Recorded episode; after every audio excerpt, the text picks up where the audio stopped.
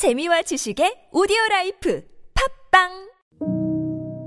이은미와 함께라면의 진행자 가수 이은미입니다.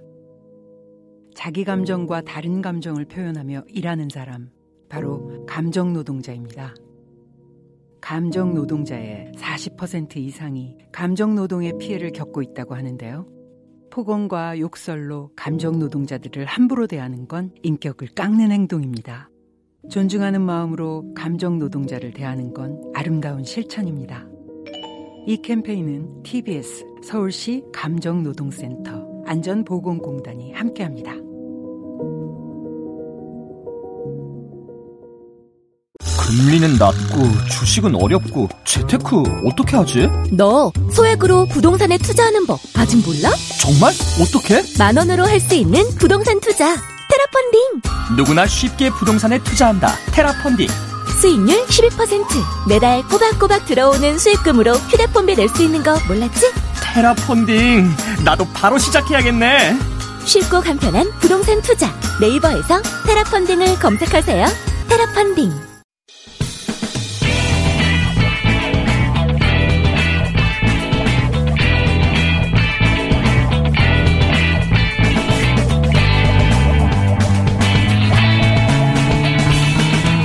김어준의 뉴스 공장. 자, 기후변화 얘기 좀 하려고 전문가 오셨습니다. 조천호 교수님. 최근에, 당장 오늘만 하더라도, 국지성 호우가 있는데 이게 기후변화의 결과인가.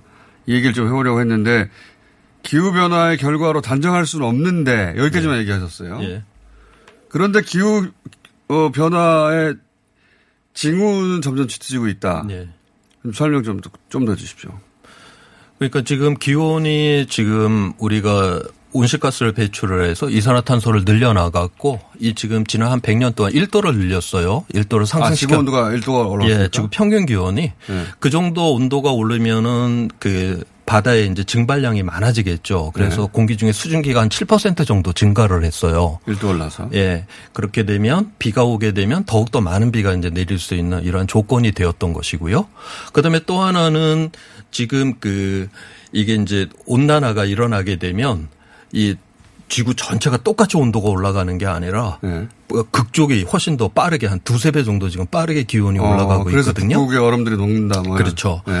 그렇게 되면 이 세상에 이제 모든 날씨는 적도하고 극간의 햇빛의 그 비춰지는 양의 에너지 양이 틀리기 때문에 이 세상의 모든 날씨는 그것 때문에 일어나는데 서로 균형을 맞추려고 하는 거 아닙니까? 그럼요. 균형을 그 극단적인 그 균형을 그대로 놔둘 수는 없죠. 네. 그거를 맞추는 과정에서 이제 날씨가 일어나는데 그 중에서 이제 가장 대표적인 게 우리나라 상공 중위도로 지나가는 제트기류예요. 네. 제트기류가 그런데 이제 예전에는 이 적도하고 극간의 온도 차이가 크니까 이 제트기류가 굉장히 빨리 지나갔는데 지금은 이 온도 차이가 북극 쪽에 이제 온도가 빨리 올라가니까 이게 온도 차이가 적어졌잖아요. 그렇게 되면 이 제트기류가 천천히 지나가요. 가겠네요. 그러면서 이렇게 좀 이제 사행을 한다는데 뱀처럼 꾸불꾸불 거리면서 가는데 이게 천천히 꾸불꾸불 거리며 갑니다. 그러니까 지금 현재 보면 시베리아가 평년에 비해서 한 10도 정도 지금 높은 상황이거든요. 지금 금년에요. 10도나. 예. 네. 그러다 보니까 이 제트기류의 이러한 사행이 굉장히 이게 느려져 갖고 축 처져 갖고 이게 빨리빨리 변화가 일어나야 되는데 변화가 일어나지 않고 그 자리에 그냥 머물고 있는 거죠. 그러니까 계속 저기압이 걸리면서 계속 이렇게 비를 내리는 이러한 상황이 되는 거예요. 그래서 우리가 날씨라고 하는 거는 계속 이게 변화가 일어나야지 정상이거든요. 그리고 한여름에 첫날 구름 한 점 없다. 좋은 날일 수는 있지만 그날 그런 날이 일주일 계속되면 그게 바로 폭염이고 한 달 두 달 계속되면 그게 가뭄이고 거꾸로 첫날 가뭄들다가 이제 비가 왔다? 그러면 단비라고 하지만 그거 일주일, 2주일 계속 오면 그게 홍수 나는 거거든요. 그렇죠. 그래서 똑같은 날씨가 계속되는 건 굉장히 안 좋은 거예요. 그런데 그래요. 기후가 변화가 일어나면 아까 그런 제트기류가 이게 이제 그 약화가 되면서 빨리빨리 고기압, 저기압이 안 빠지면서 똑같은 날씨가 계속 지속이 될 수 있는 이 확률이 높아지는 거죠. 그런 의미군요. 그러면서 이제 극단적인 날씨가 그렇게 이제 많이 일어나는 그런 현상이 되는 것이고 지금 그래서 지금 현재 홍수라고 하는 것도 지금 우리나라의 이제 장마, 저 홍수도 그러한 어떤 경향성은 가지고는 있는데 좀 더 분석은 해봐야 되는 거라고 하는 겁니다. 그러니까 기후 변화라는 게 그 지금 말씀대로 이해하자면 똑같은 날씨가 그게 폭염이든 폭우든 네. 이게 금방 끝나야 되는데 지속된다. 예. 그런 경향이 점점 길어지고 예. 있다. 그게 고기압 저기압이 빨리빨리 빠져나가서 날씨가 계속 바뀌어져야 되는데 그게 이제 안 바뀌어지면 이제 큰일이 나는 거죠. 그 대표적인 그렇죠. 게 금년 초에 호주에서 7개월 동안이나 계속 가뭄이 들어버리고 산불이 계속 났었잖아요. 그게 똑같은 날씨 계속된 거였거든요. 네. 그러니까 똑같은 날씨가 계속되는 건 굉장히 안 좋은데. 재앙이에요, 그게. 네. 똑같은 날씨 계속된다는 게. 원래 자연에는 변화가 일어나야 되는 게 있고 지속이 돼야 되는 게 있는데 원래 정상이라고 하면 기후는 지속이 돼야 되는 것이고요. 네. 왜냐하면은 그건 안정적인 거기에 맞춰서 우리가 모든 그런 어떤 의식 생활이라고 하는 게 거기에 맞춰져 있기 때문에 문명에 거기에 맞춰져 그렇죠. 있기 때문에 그렇고. 북극이면 북극의 날씨 기후라는 게 있는데. 온대지방에 맞는 그 기후가 지속이 돼야 되는 것이죠. 그런데 그래서 이제 지속이 돼야 되는 건 기후여야 되고 날씨는 바뀌어야지 이제 정상인데. 그 평균으로서의 기후는 유지되고 날씨는 계속 변화해야 되는데 지금은 날씨가 계속 똑같이. 예, 근데 그래 기후는 변화가 일어나고 그다음에 날씨는 지속이 되려고 하는 이러한 가운데서 이제 위기가 우리한테 찾아온다라고 하는 거죠. 이해했습니다. 이렇게 쉽게 설명해 주시다니. 그러면 1도 오른 거는 1도는 그렇게 심각하게 안 느껴지거든요. 1도를 그러니까 어떻게 봐야 되냐면 그러니까 뭐 우리가 뭐 하루에도 우리나라에서 가을철에 뭐 하루에 20도도 변하고요. 그렇죠. 그다음에 겨울과 여름에 일교차가. 뭐 50도도 변하는데 그깟 1도 하지만 지구 평균 온도로 하면은 이게 이제 문제가 좀 틀려요. 이거는 우리 체온으로 좀 생각을 해줘야지 이게 맞습니다. 그러니까 우리가 체온이 정상 온도에서 이제 1도 더 높게 되면 뭔가 몸이 이상하고 그렇죠. 내가 이제 뭔가 병에 걸렸나 뭐 이러한 것들에 이제 신호들이 오잖아요. 마찬가지로 지구 평균 온도가 지금 지난 100년 동안에 지금 1도가 올랐어요. 우리 인간이 화석연료를 배출을 해서 1도가 올랐는데 지금은 어떤 기후 변화가 뭔가 일어나는 것 같아. 지금 그 정도로 지금 느끼고 있잖아요. 그 정도인데. 예. 근데 여기서 이제 0.5도가 더 오르게 되면 전 세계적으로 항시적으로 뭔가 이제 안 좋은 날씨가 계속 일어나는 상태가 된다. 그렇게 보고 있고요. 여기서 또 0.5도가 더 올라가서 지구 평균 기온이 2도 이상이 되게 되면 그때는 이제 그 회복력, 탄성력을 잃어버린다는 그런 표현을 써요. 그러니까 추가 1도만 더 올라가도 돌아올 수 없는 지점을 지나가는 겁니까? 그렇죠. 그래서 2015년에 파리 기후 협약에서 지구 평균 온도를 2도 이내로 낮추자라고 이렇게 유엔에서 합의를 한 이유가 바로 그 2도가 탄성력을 잃어버리는 온도이기 때문에 그렇거든요. 그러니까 탄성력을 잃는다는 건 뭐냐. 회복력을 잃는다는 건 우리가 지금까지 만들어왔던 이 문명의 이 기반을 갖다가 이 기후의 안정적인 기후에 맞춰져 그렇죠. 있는데 그거를 넘어간다라고 하는 걸 이제 의미를 합니다. 그래서 지금 현재 배출량을 계속 유지를 한다라고 가정을 하면 지금 탄소 배출량을 예. 그러니까 지금 탄소 배출량을 유지를 하면 금세기 말에 3도 이상까지 올라갈 거다라고 그렇게 보고 있어요. 그럼 큰일 나는 말입니까? 체온이 3도 이상 올라가면 삶과 죽음을 오락가락해야 되는 그 온도 체온 아니에요. 정상 온도에서 3도 이상이 올라가게 되면 지구가 자기 기온을 조절하는 시스템이 붕괴된다는 거네요. 그렇죠. 그렇게 되면 결국 지구가 3도 이상 올라가게 되면 우리의 문명 자체가 지구는 계속 자기는 시스템으로 돌아갈 거예요. 인간이 만들어왔던 이 문명 체계가 붕괴가 될 거다. 지금 그렇게 보고 있는 거죠. 예. 탄소 교수님도 저희가 부동산과 마찬가지로 저희가 앞으로 계속 모시려고 하는 아이템입니다. 그 탄소 배출량이 3도가 오르고 뭐 100년이고 그거 말고 지금 당장 지금 말씀하신 그런 인계점을 지나는 탄소 배출량은 어느 정도 시간이 지나면 도달하는 겁니까? 그러니까 지금 0.5도가 더 올라가는 거는 2040년경이면 될 거다라고. 2040년. 예, 그다음에 2도가 넘어가는 거는 2060년경이면 될 거다. 앞으로 한 40년 남았네요. 예, 그렇게 남았죠. 남았는데 그걸 남았다라고 보면 그렇게 보면 안 되고요. 그건 왜냐하면은 이 자연이라고 하는 거는 원인과 결과의 그런 어떤 지연 현상이라는 게 있거든요. 그러니까 우리가 정오 때 12시경에 햇빛이 제일 세지만 오후 한 2-3시경에 온도가 제일 높아지잖아요. 그렇죠. 그거는 햇빛이 공기를 바로 데우는 게 아니라 땅바닥을 먼저 데운 다음에 따뜻해진 땅바닥 열로 그다음에 공기를 데우는 거거든요. 6월 20일에 하지 때 가장 그 햇빛이 세지만 계절적으로 8월 초가 돼야지 가장 기온이 높죠. 그거는 우리나라 주변의 해양이 따뜻해지는데 걸리는 시간이 한 달 반이 걸리는 거고요.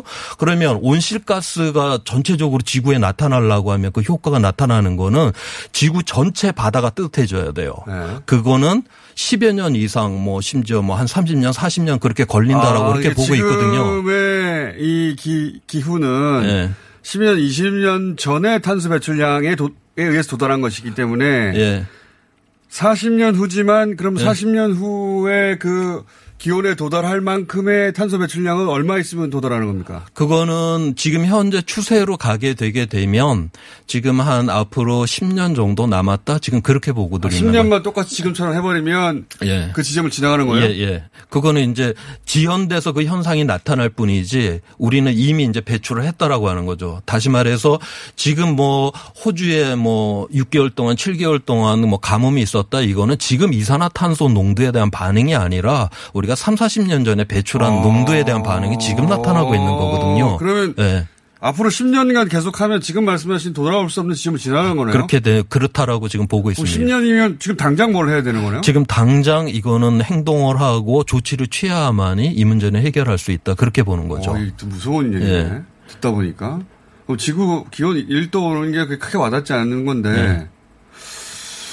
말씀 듣다 보니까 뭘 당장 해야 되나요? 10년 이내에. 그러니까 지금처럼 10년간 꾸준히 똑같이 해버리면 앞으로 2040년 네. 되면은 그 효과로 인해서 네. 되돌아올 수 없는 지점을 지나니 지금 뭘 해야 된다. 네. 그리고 지금 그 기온이다라고 하는 게 1도, 2도 이게 단순하게 온도가 올라가서 뭐 뜨거운 날씨가 많아진다 이런 의미가 아니라요.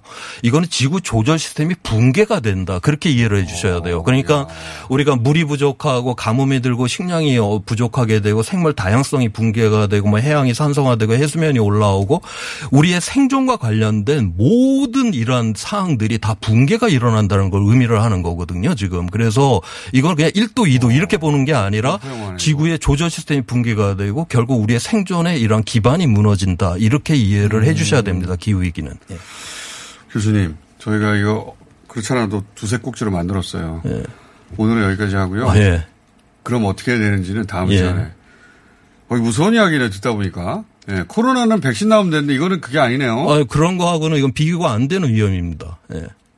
오늘 여기까지 하겠습니다. 예. 저희가 이 꼭지를 몇 번 더 가져가겠습니다. 조천호 교수님이었습니다. 감사합니다. 예.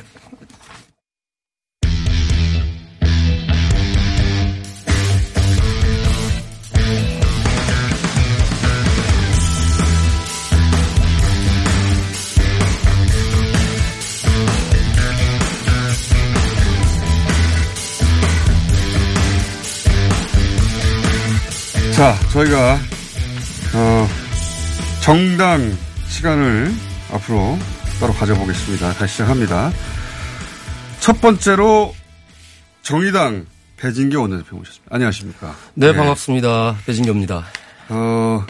제가 기억하는 건 2010년이었던가요? 예. 네, 맞습니다. 진보 중에 단일 후보 네. 나오셔가지고 수도권 최초의 진보 정당 구청장을 하셨죠? 네, 맞습니다. 2010년도에 네. 남동구청장. 네, 남동구청장을 했습니다. 엄청나게 화제가 됐습니다 그때.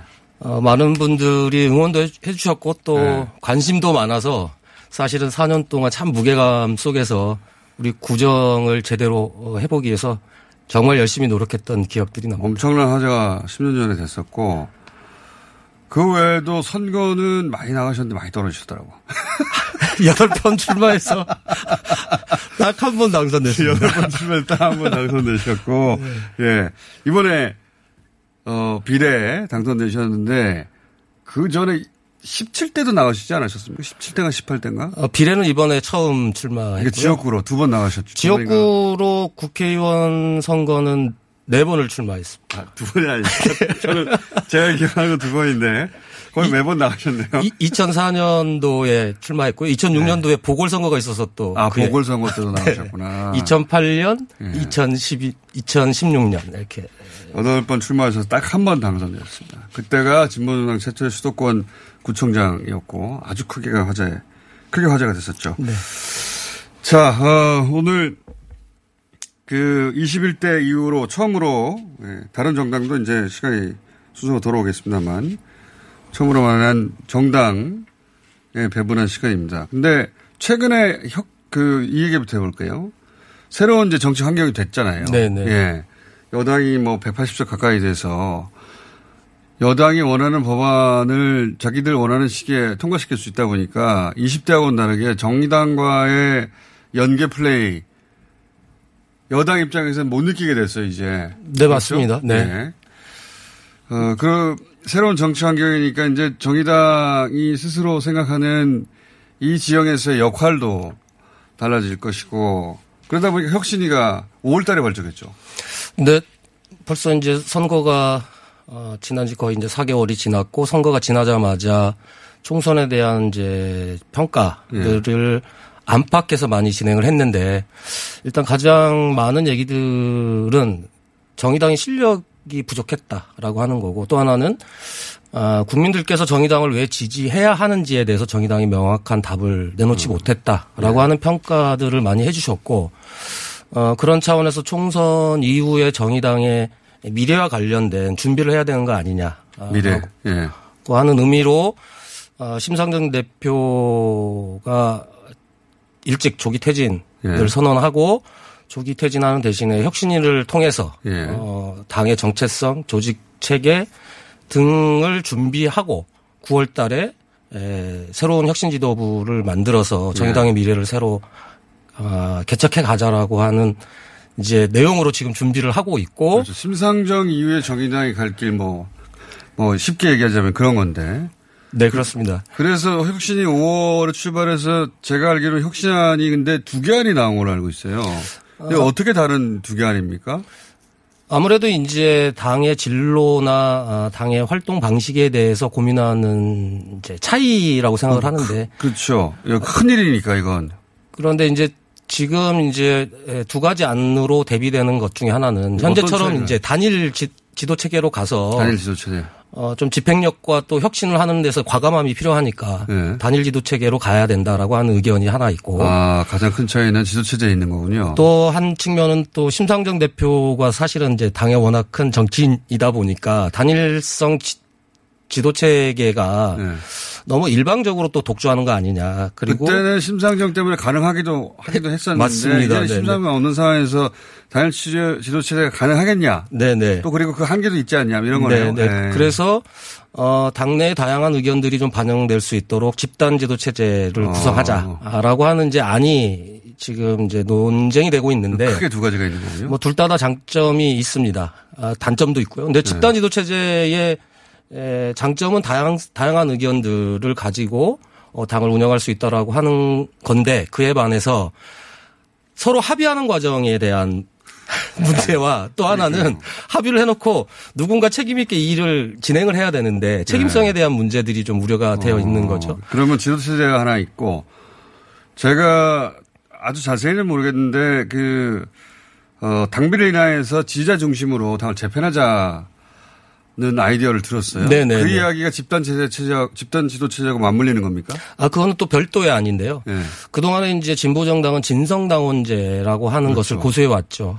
그런데 이제 당이, 소수의 당원들만으로 당을 운영할 수 없고 특히는 진보정당이 대중정당으로 나아가기 위해서는. 외연을 확장해야 된다. 특히 외연을 확장해야 되고 지역에서 이제 출마해본 후보들은 다 느끼는 거지만 이미 민주당이나 미래통합당의 당원들이 사실 1,000원, 2,000원 당원들이거든요. 예.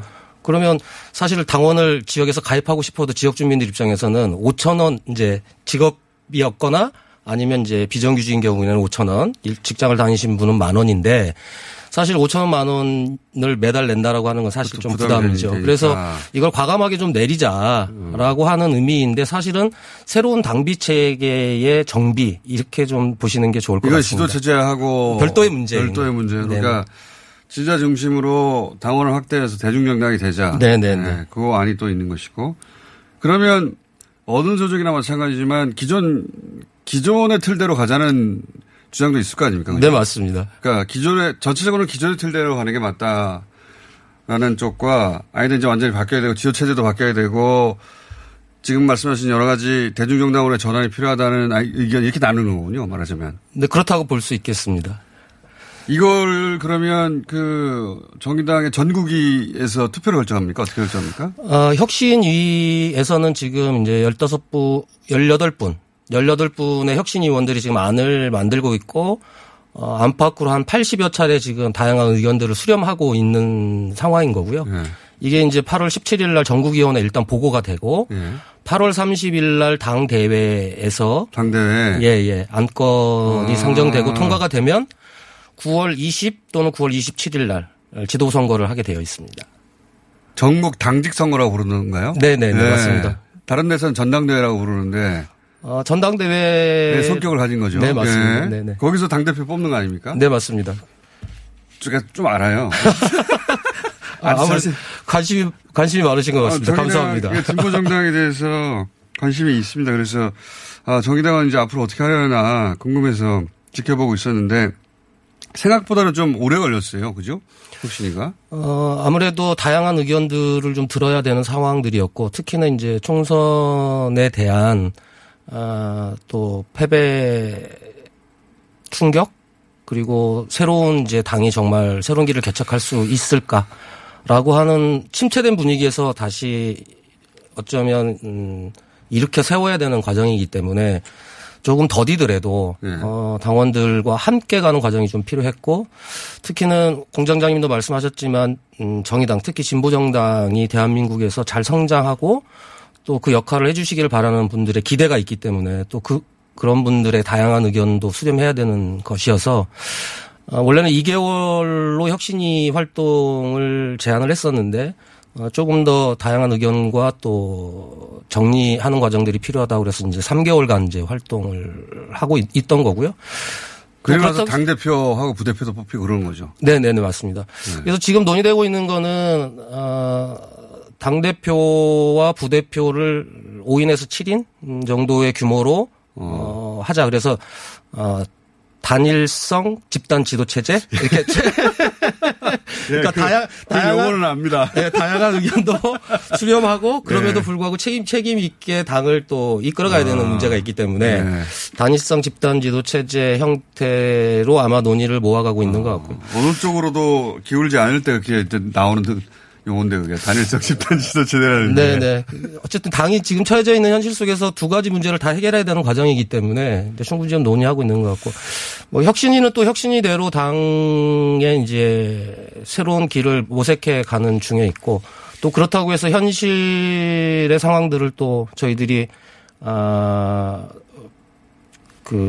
무시하고 넘어갈 수 있는 상황들은 아니기 때문에 또 원내에서는 또 원내대로 21대 국회에서 해야 될 5대 우선 입법 과제들을 제출을 했고, 최근 들어서는 이제 차별금지법, 중대재해기업처벌법은 일단 발의를 해놓은 상태이고, 앞에서 기후위기와 관련된 얘기를 하셨습니다만 어쨌든 기후위기 극복하고 불평등 해소를 위해서 그린뉴딜 특별법을 지금 심상정 대표가 준비를 좀 하고 있습니다. 그리고 전국민 고용보험제와 비동의 강간제도 지금 준비를 하고 있는 상황이고요.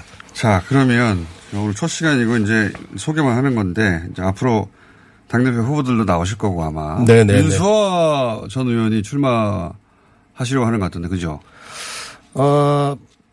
출마보다는 당에 무언가 기여를 해야 된다라고 하는 생각들이 많이 계신 것 같아요.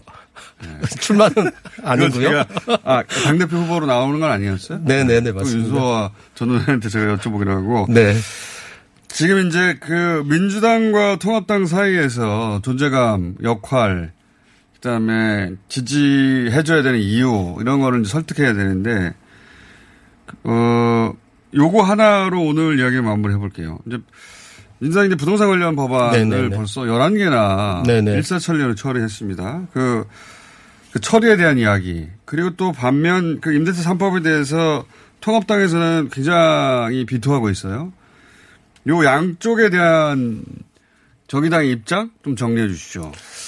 이번에 통과된 부동산 관련된 11개 법안은 사실 진보정당이 그동안 꾸준하게 주장했던 법안 내용은 동의하는 거죠, 그죠? 예. 사실은 법안 내용을 정의당이 그동안 계속 주장했던 맞습니다. 내용이고 민주당 의원님들도 어제 본회의장에서 그런 이제 자성의 목소리, 네.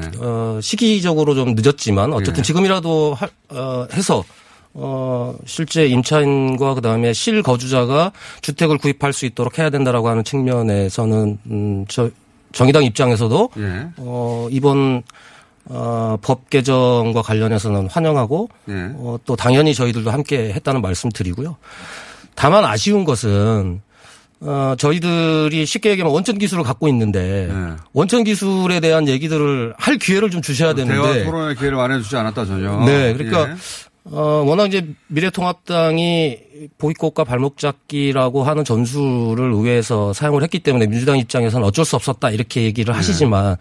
그럼에도 불구하고 국회에는 미래통합당만 있는 게 아니라 정의당도 있고 국민의당도 있고 열린민주당도 있고 기본소득당도 있고 시대전환도 있고 예. 무소속 의원님들도 계시고 이분들은 어쨌든 국회의원으로서 입법활동이 사실은 이제 보장을 해줘야 되는데 네. 그런 측면에서 보면은 미래통합당만을 상대로 한 네. 의회 운영술 아니냐 예. 운영이다 보니까 예. 특히 정의당 입장에서는 민주당의 이번 운영에 대해서 유감을 표현할 수밖에 없었고요. 더군다나 내용이 우리가 반대하는 사람들도 아닌데. 네, 거기다가 조금 더 보완해서 가야 된다라고 하는 이제 주장들이 사실 지금도 네. 나오고 있잖아요. 그런 측면에서 보면 뭐 전월세 상한제 같은 경우에도 5% 상한을 뒀지만 저희 정의당의 입장에서는 특히 이제 코로나 시기 같은 경우에는 지금 마이너스 성장을 예고하고 있잖아요. 네. 그런 것들을 감안해 본다면 물가 상승률에 연동해서 하는 것이 사실은 이제 임차인들 입장에서는 부담이 덜할 거다라고 하는 말씀드리는 거고 계약갱신 청구와 관련해서도 민주당은 이제 2+2 4년이지만 실제적으로는 저희 정의당은 3+3+3 그러니까 최소한 초중고를 나올 수 있도록 30대 초반에 어쨌든 이제 결혼을 하고 아이를 낳고 하는 과정이기 맞습니다. 때문에 3+3+3+3+로 해서 9년간 살 수 있도록 하는 법안을 저희들이 제출했기 때문에 충분히 토론하면서 계약갱신 청구의 기간이나 상한제의 이제 그 인상 폭이라든지 이런 것들을 알겠습니다. 충분히 할 수 있었음에도 불구하고 못했다는 거하고 그다음에 사실 이번에 이제 새 법인세, 종합부동세, 소득세 등을 인상했는데 이 중에 이제 가장 중요한 문제가 법인세 문제인데 법인들이 갖고 있는 이제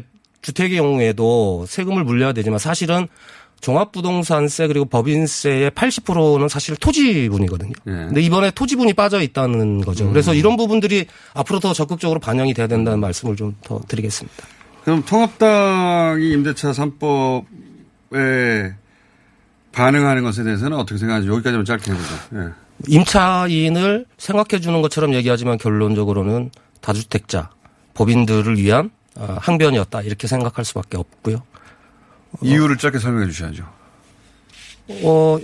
실제적으로는 어제도 이제 그런 얘기들이 많이 있었지만 공급이 부족했다 이런 얘기를 많이 얘기하는데 실제적으로는 박근혜 이명박 정부 때보다 지금 현재 3년 지난 문재인 정부 시절에 지금은 공급이 훨씬 더 많았다는 예. 거거든요. 그러면 사실 이 문제는 공급에 대한 문제가 아니다.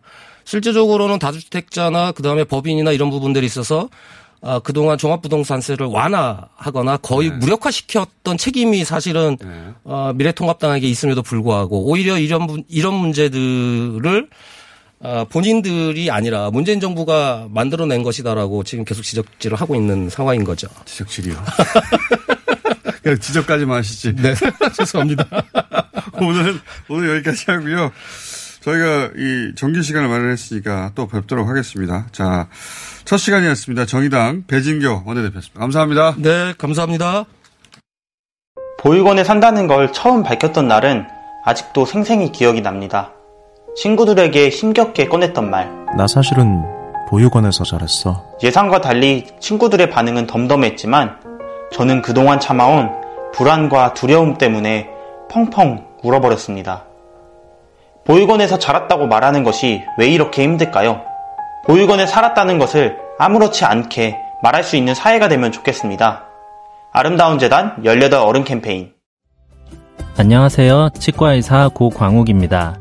태아가 자랄 때 가장 먼저 생기는 기관이 어디일까요? 바로 입입니다. 먹는다는 것은 삶의 시작이자 끝인 것이죠. 100세 시대인 요즘은 치아를 100년 가까이 사용합니다. 그럼 어떻게 해야 치아를 100년 동안 건강하게 관리할 수 있을까요? 바로 올바른 칫솔질과 정기적인 스케일링입니다. 가까운 치과를 방문하시면 치과의사 선생님께 올바른 칫솔질을 배울 수 있습니다. 그리고 1년마다 건강보험 적용이 되는 스케일링 치료 놓치지 마세요. 이 캠페인은 유디치과협회와 함께합니다. 야야야, 잘 들어봐. 내가 오늘 버스를 탔는데 말이야, 내 앞에 한 명 학생입니다. 두 명 학생입니다. 드디어 내가 딱 찍는데 글쎄 거북입니까? 어이가 없네. 뻐근한 거북목, 구부정한 어깨, 뒤틀린 골반까지 바디로직 탱크탑과 타일즈로 자세 바로 잡으세요. 남녀노소 누구에게나 좋은 바디로직, 지금 소중한 분께 바른 자세를 선물하세요. 바디로직. 시더 아빠 발톱 너무 두껍고 색깔도 이상해. 이 녀석, 그럴까봐 내가 캐라셀 네일 준비했지. 갈라지고 두꺼워진 발톱 무좀이 싹 사라진다고. 미국 판매량 1위, 600명 임상실험을 거친 전세계 48개국 손발톱 케어 압도적 지배자 캐라셀 네일. 2주 후 달라진 손발톱을 경험할 수 있습니다. 네이버에서 캐라셀 네일을 검색하세요.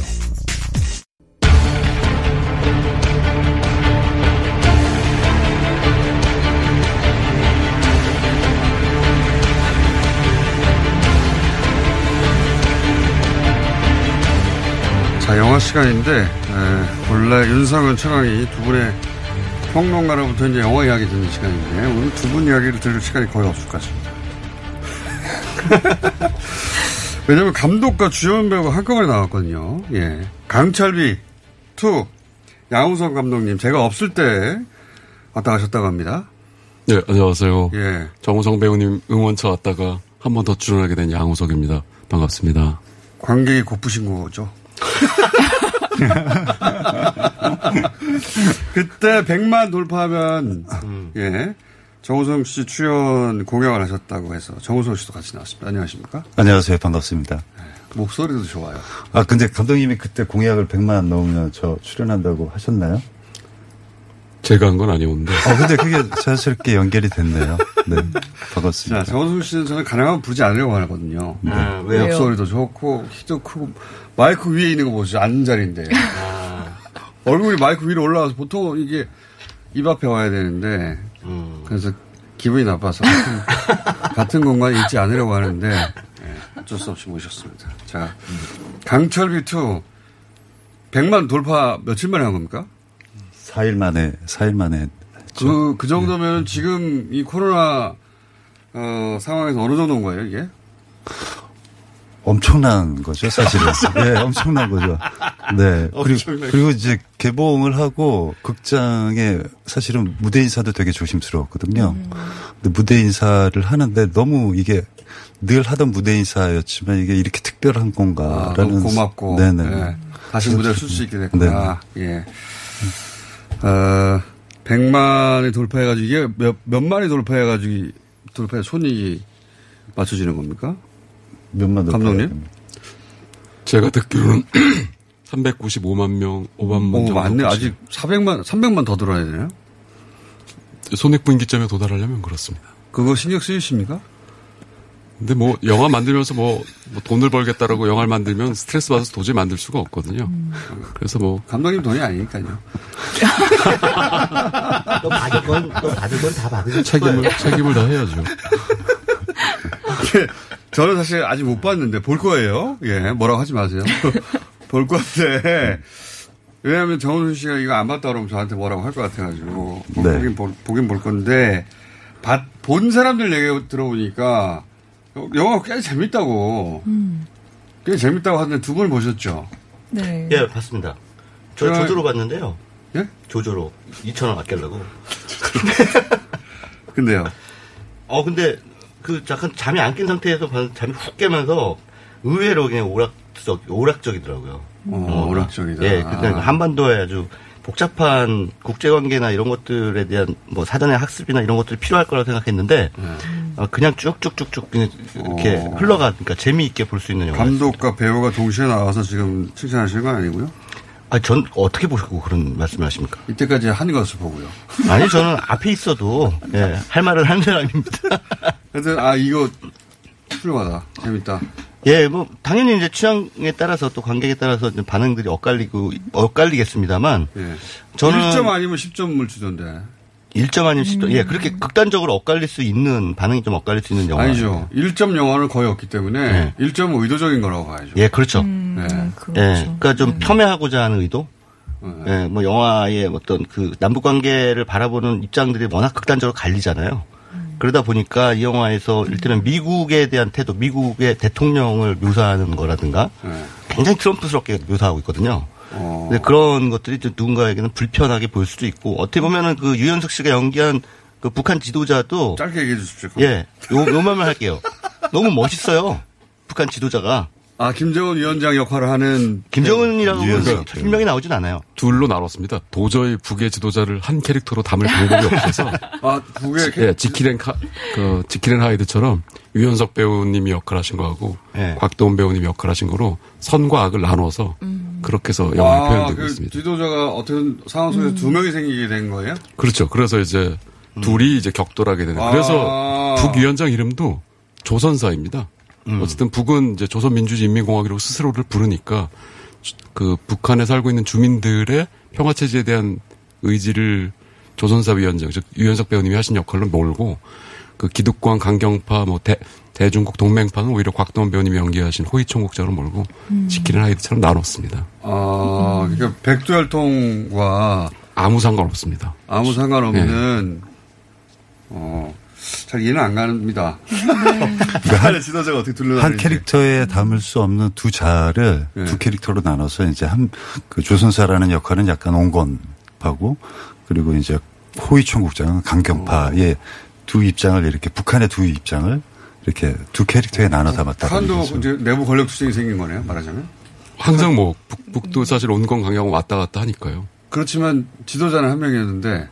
그게 이제 내부 권력 투쟁으로 두 사람이 동시에 영화가 보여드릴 수 있는 상상력이 그런 것 같아요. 그래서 북에 이제 실제로 있는 현실성 있는 캐릭터를 추상적으로 두 캐릭터로 선악으로 나누고 그거를 관객분들이 오히려 그 두 대결을 한번 보시는 것도 재미가 될 수 있지 않을까 싶어서 유연석 씨가 김정은 위원장과 하나도 안 닮았다고 일부러 그렇게 캐스팅했습니다. 예. 정우성 씨는 그럼 남쪽의 리더입니까? 대통령입니다. 왜 정우성 씨도 문재인 대통령하고 안 닮았잖아요. 이게 현실적 인물들을 영화에 갖다 놓고 이렇게 매칭시키기보다는 네. 현실적 상황. 네. 이 한반도가 놓인 국제 정세 안에서. 대통령을 경호하는 경호실장이면 모르겠는데 대통령까지 가버리면 마음에 안 들어요. 너무 과하네요.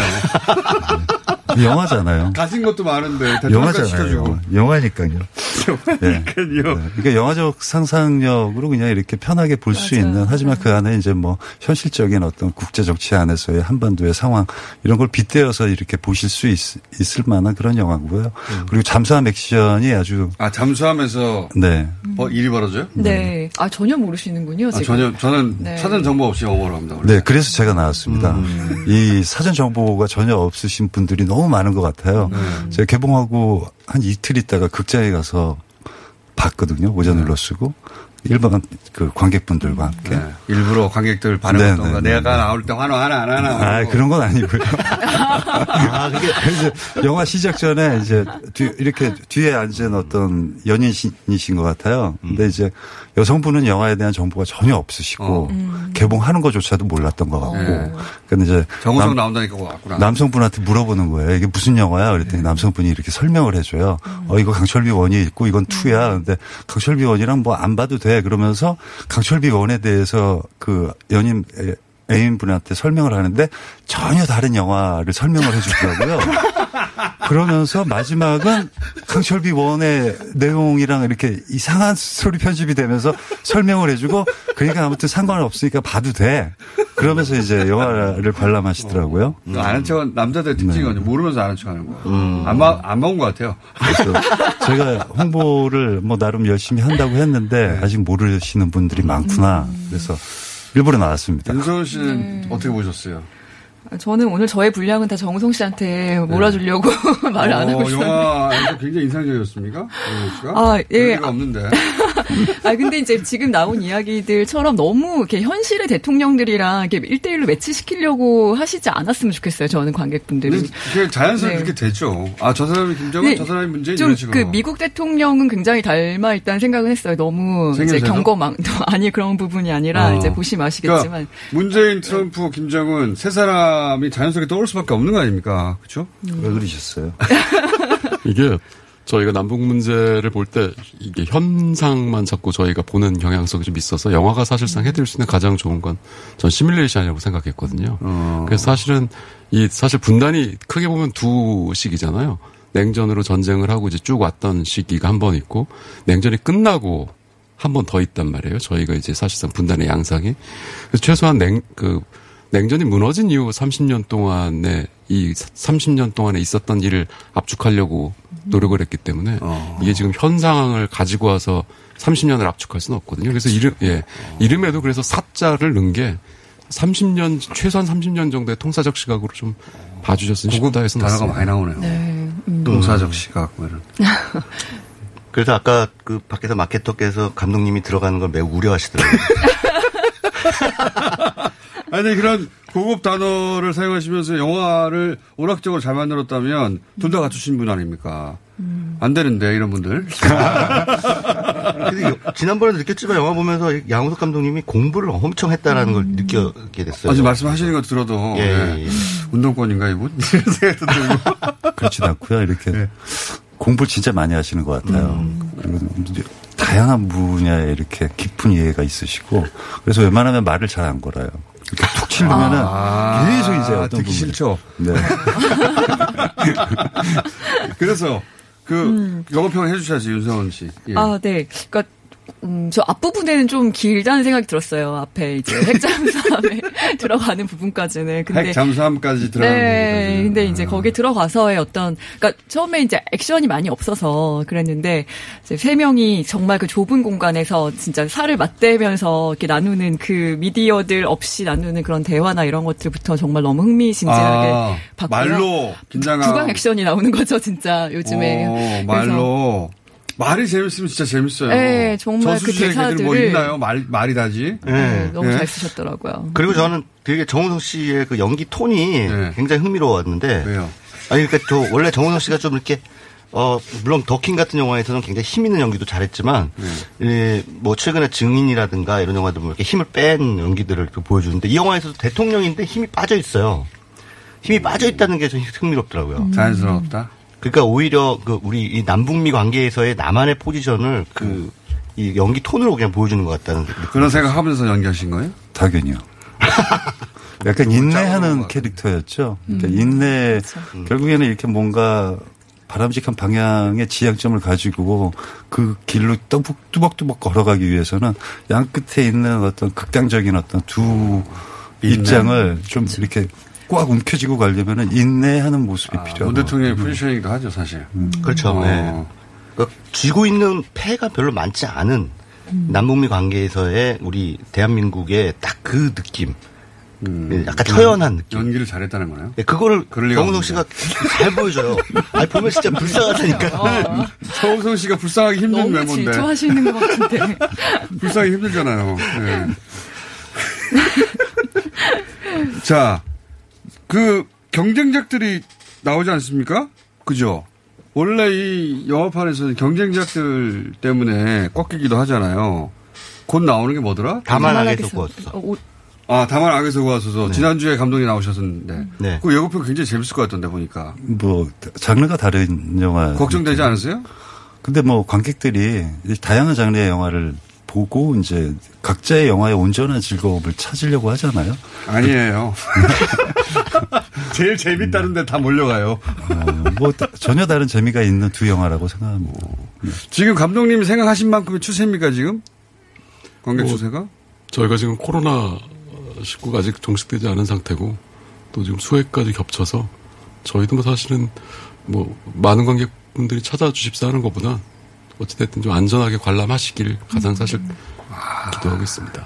배려하는 마음. 자기 돈이 아니다 보니까.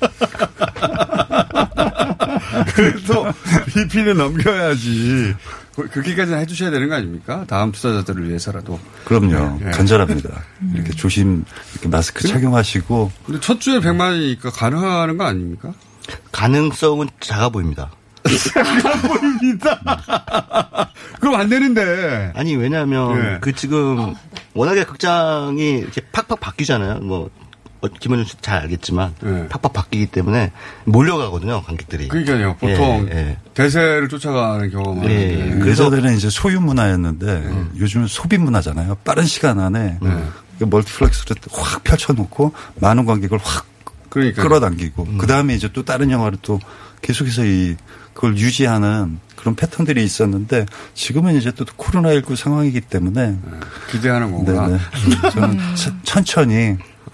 악에서 구하소서는 언제 개봉하죠? 예, 이번 주 개봉했죠. 오늘 개봉할걸요? 오늘이에요? 예. 아, 그래서 나왔구나. 왜냐면, 그 기대작이잖아요. 저희 영화요. 근데 다만 악에서 구하소서 외에는 네. 그 8월 말까지는 특별한 기대작이 없어요. 네. 그래서 이게 쌍두마차로 가면 그냥 쌍끌이. 어차피 박스오피스 1위는 바뀔 겁니다. 쌍끌이. 근데 2위로도 쭉 가면 300만 이상은 뭐 충분히 넘을 수 있다. 400만 원 안 400만까지 힘들다. 네. 윤성은 평론가도 그렇게 생각하십니까? 영화 원래 영화가 주는 힘이 있잖아요. 영화가 재밌으면. 뒤에라도 뒤침받아서 올라가니까. 그렇죠. 네. 뒤침받아 올라가는 경우는 없어요. 네. 있어요. 뒤침받아 올라가는 거. 있어요. 네. 있죠. 왕의 남자 이후로는. 네. 네. 아, 오늘 이렇게 두 분을 모시고 이런 분위기가 될 줄은. 연예인의 뒷심 영화. 예. 뒷심 영화. 그냥 꾸준했던 것 같습니다. 그치, 처음과 끝이 네. 비슷하게. 근데 뭐 이 영화는 만들어진 것 자체로 의미가 있으니까 흥행보다는. 네. 그렇게 자국행보다로 말씀하시면 안 되고요. 아니, 상업영화입니다, 이거. 한국영화에 남북관계를 이런 시각으로 다루는 영화는 최초니까. 그런 재밌게 보셨다면서요. 네네. 네. 아니, 재밌다는 얘기는 저는 들었어요. 많이. 예. 의외로 굉장히 재밌다. 기대치가 낮았던 게 아니라 영화 많이 보는 사람들한테 들었어요. 재밌다고. 이거 보라고 꼭. 그래서 정우수 씨 나와서 안 보려고 그랬는데. 아니, 보세요. 보긴 봐야 되겠다, 네. 주말에. 그러겠습니다.